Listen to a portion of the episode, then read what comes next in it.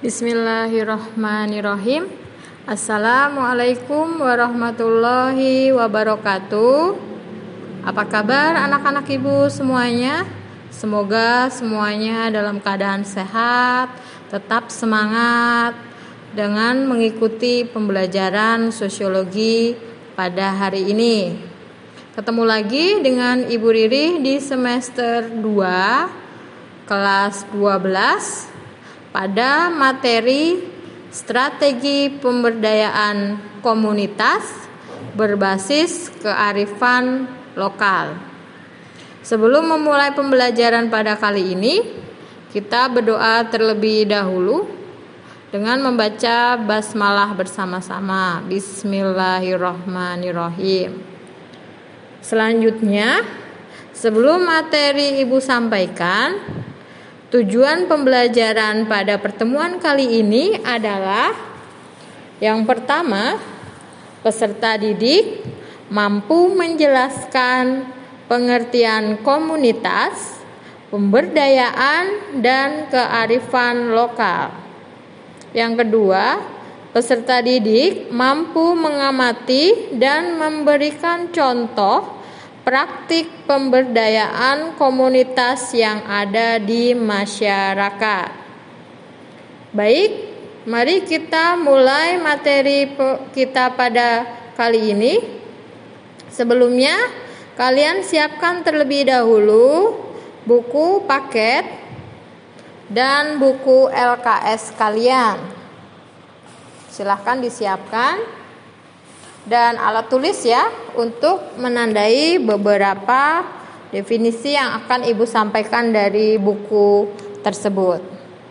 Baik, kita mulai.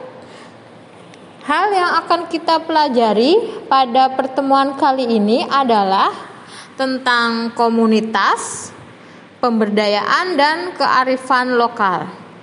Apa sih yang dimaksud dengan komunitas? Silahkan buka buku paket kalian di halaman 85.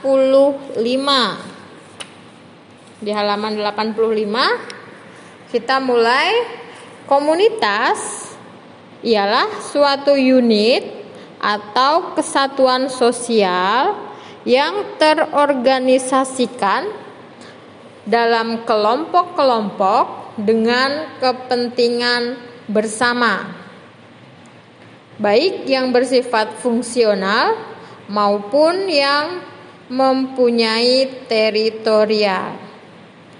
Jadi komunitas adalah kesatuan sosial ya yang ada di dalam masyarakat. Selanjutnya di halaman 86 dalam Kamus Besar Bahasa Indonesia Komunitas atau community diartikan sebagai sekelompok orang yang hidup bersama pada lokasi yang sama sehingga mereka telah berkembang menjadi sebuah kelompok yang diikat oleh kesamaan kepentingan. Artinya, ada semacam social relationship ya yang kuat di antara mereka dengan adanya satu batasan geografis tertentu. Elemen dasar yang membentuk sebuah komunitas yakni adanya interaksi yang intensif di antara anggotanya dibandingkan dengan orang-orang yang berada jauh di luar batas wilayah. Jadi komunitas digambarkan sebuah satu kesatuan e, manusia, sekelompok orang ya yang tinggal di lokasi yang sama, yang berdekatan, mempunyai tujuan yang sama. Secara umum, komunitas merupakan salah satu bentuk kelompok sosial yang sengaja dibentuk karena memiliki tujuan tertentu. Komunitas secara fisik biasanya diikat oleh batas lokasi atau wilayah geografis. Setiap anggotanya saling membina hubungan dan menggunakan sarana yang sama untuk mencapai tujuan bersama. Setelah itu kalian buka buku LKS kalian di halaman 72. Kita masuk di ciri-ciri komunitas. Di sana dituliskan yang pertama kesatuan hidup yang tetap dan teratur. Komunitas merupakan kesatuan hidup manusia yang tetap dan teratur karena di sini hubungan antar anggotanya berlangsung secara akrab, kekeluargaan, saling mengenal dan saling menolong. Yang kedua, bersifat teritorial. Unsur utama dan khas yang menunjukkan suatu kelompok sosial sebagai komunitas sosial adalah daerah yang sama tempat kelompok tersebut berada. Oleh karena itu, komunitas sering disebut masyarakat setempat. Contohnya, kelompok sosial yang bertempat tinggal di lingkungan RT, RW, atau desa yang sama. Kemudian, ada unsur-unsur komunitas di bawahnya, menurut Surjono Sukanto, unsur-unsur terbentuknya komunitas ada yang disebut dengan seperasaan. Unsur seperasaan akan muncul akibat seseorang berusaha untuk mengidentifikasikan dirinya dengan sebanyak mungkin orang dalam kelompok tersebut sehingga semua dapat menyebutkan dirinya sebagai kelompok kami atau perasaan kami dan sebagainya. Perasaan demikian akan muncul apabila orang-orang dalam komunitas tersebut mempunyai kepentingan yang sama di dalam memenuhi kebutuhan hidup. Jadi dalam sebuah e, komunitas ya atau kelompok muncul perasaan yang sama dalam artian di sini punya tujuan yang sama. Kemudian ada sepenanggungan. Setiap individu sadar akan peranannya dalam kelompok dan keadaan masyarakat sendiri memungkinkan peranannya dalam kelompok dijalankan sehingga dia mempunyai kedudukan yang pasti dalam kelompoknya itu sendiri. Selanjutnya yang ketiga ada saling memerlukan. Individu yang tergabung dalam masyarakat setempat merasakan dirinya bergantung pada sebuah komunitas yang diikutinya, baik yang meliputi kebutuhan fisik maupun kebutuhan-kebutuhan psikologis. Kelompok yang tergabung dalam masyarakat setempat tersebut bisa memenuhi kebutuhan-kebutuhan fisik seseorang, misalnya atas makanan dan perumahan serta bantuan yang lainnya.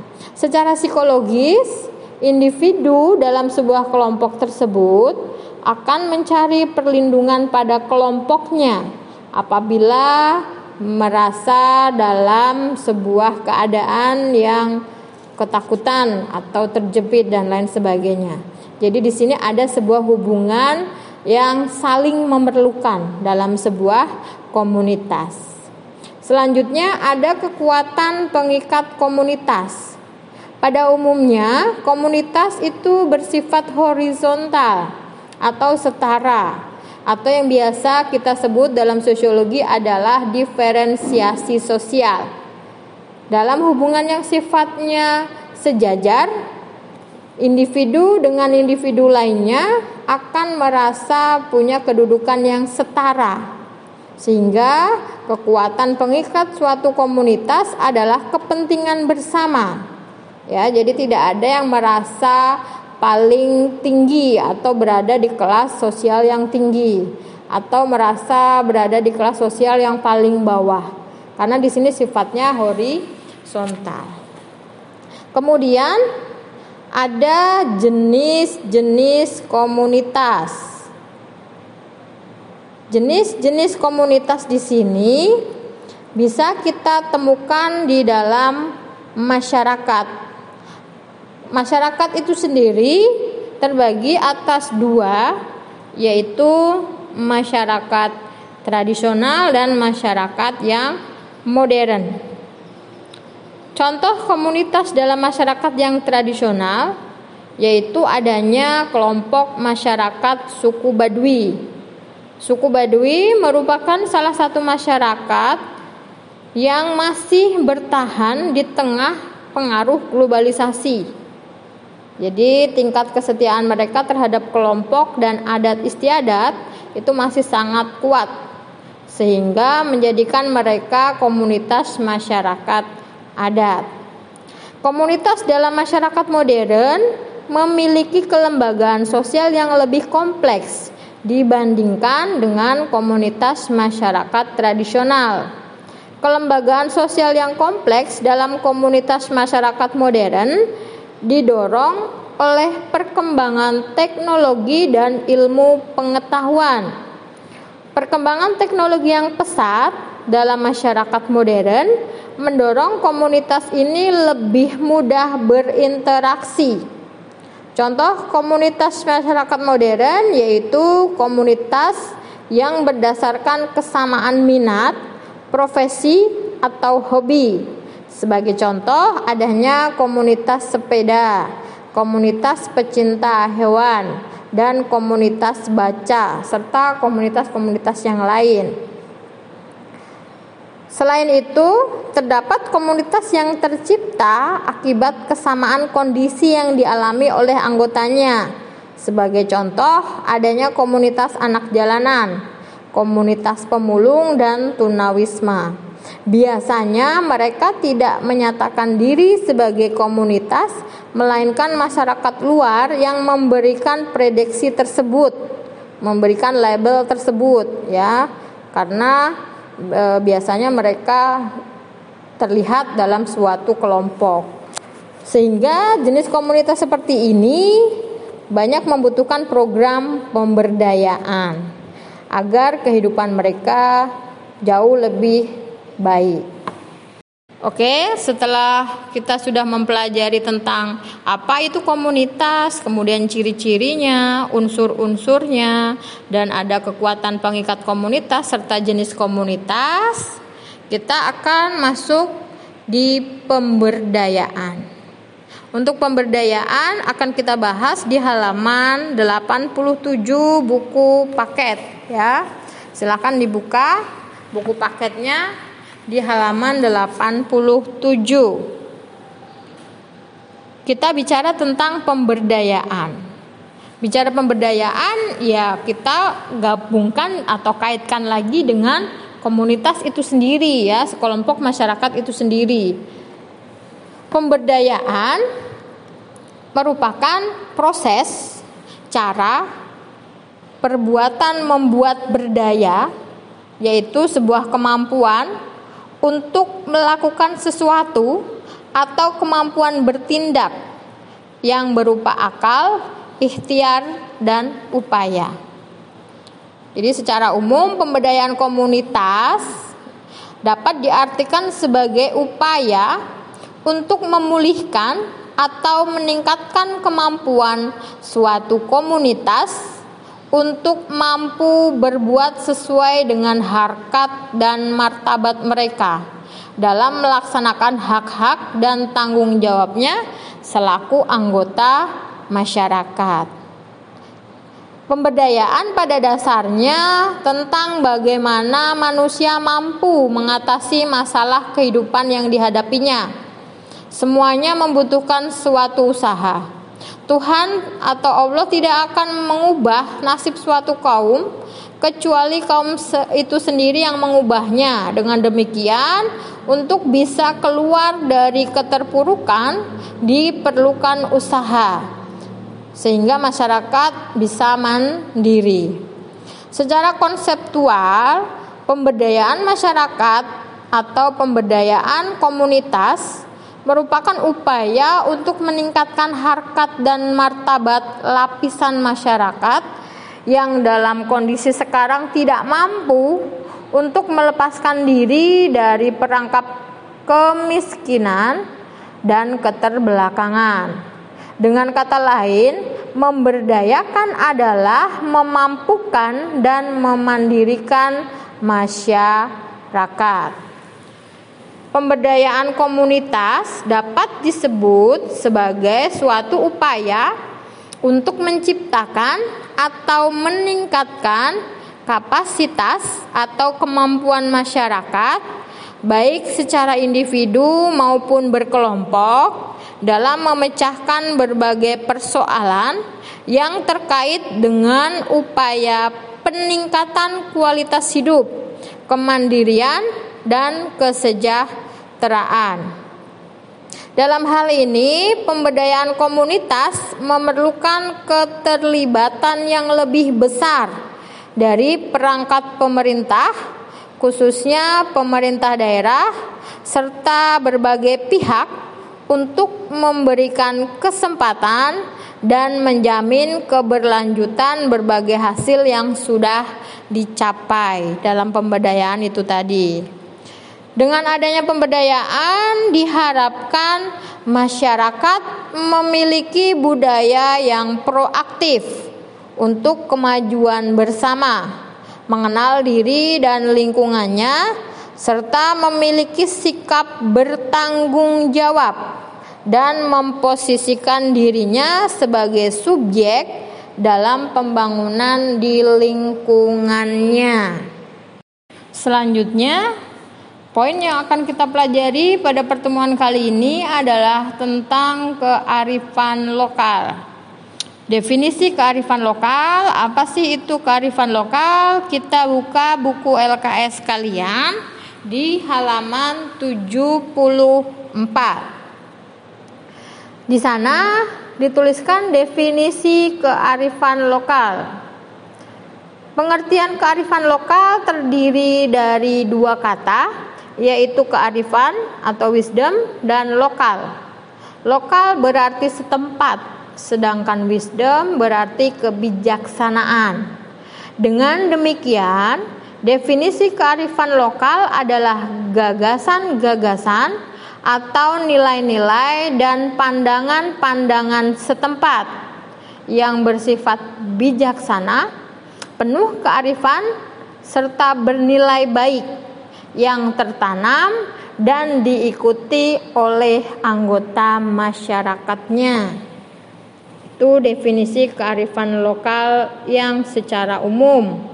Beberapa definisi menurut ahli bisa kalian lihat di sana ya. Di sana dituliskan ada beberapa definisi menurut ahli, silahkan dibaca. Jadi untuk kearifan lokal kaitannya dengan pemberdayaan komunitas. Jadi untuk pemberdayaan komunitas itu dikaitkan dengan adanya kearifan lokal dari suatu tempat ya, dari suatu masyarakat yang tinggal di tempat itu sendiri. Contohnya seperti apa, kemudian e, ruang lingkupnya nanti seperti apa akan kita pelajari di pertemuan selanjutnya. Untuk pertemuan kali ini kita hanya fokus pada definisinya terlebih dahulu ya tentang komunitas, pemberdayaan dan kearifan lokal. Mudah-mudahan kalian bisa lebih paham ya, bisa lebih mengerti lagi dengan nanti membuka kembali buku paket dan buku LKS kalian. Untuk selanjutnya ada latihan soal untuk memperdalam materi pada kali ini ya yang Ibu tuliskan di Google Classroom pada bagian forum. Ya silahkan nanti kalian setelah mendengarkan rekaman ini menuju ke Google Classroom di sisa waktu pembelajaran kita ya. Pembelajaran kita ada 50 menit di sisa waktu ini digunakan untuk latihan soal Latihan soal akan Ibu tuliskan di forum diskusi. Ya, di bagian forum. Kalian bisa lihat di sana ada latihan soal strategi pemberdayaan komunitas berbasis kearifan lokal pertemuan satu. Ibu kasih waktu sampai jam 9.55 ya, itu sudah dengan toleransi 5 menit. Jadi di sana Ibu tampilkan dua soal. Silahkan kalian kerjakan langsung di kolom komentar. Yang dinilai itu yang memberikan jawaban sampai di jam 9.55. Lebih dari itu mohon maaf ya tidak Ibu berikan nilai karena di sini masuk ke nilai keaktifan ya, nilai tambahan untuk latihan soal memperdalam materi tentang komunitas, pemberdayaan dan kearifan lokal. Jadi silahkan setelah ini kalian langsung menuju ke Google Classroom di bagian forum. Jawaban langsung dituliskan di sana, jangan lupa tuliskan nama dan kelas. Kasih waktu sampai jam 9.55. Demikian pembelajaran untuk kali ini akan kita lanjutkan di pertemuan selanjutnya.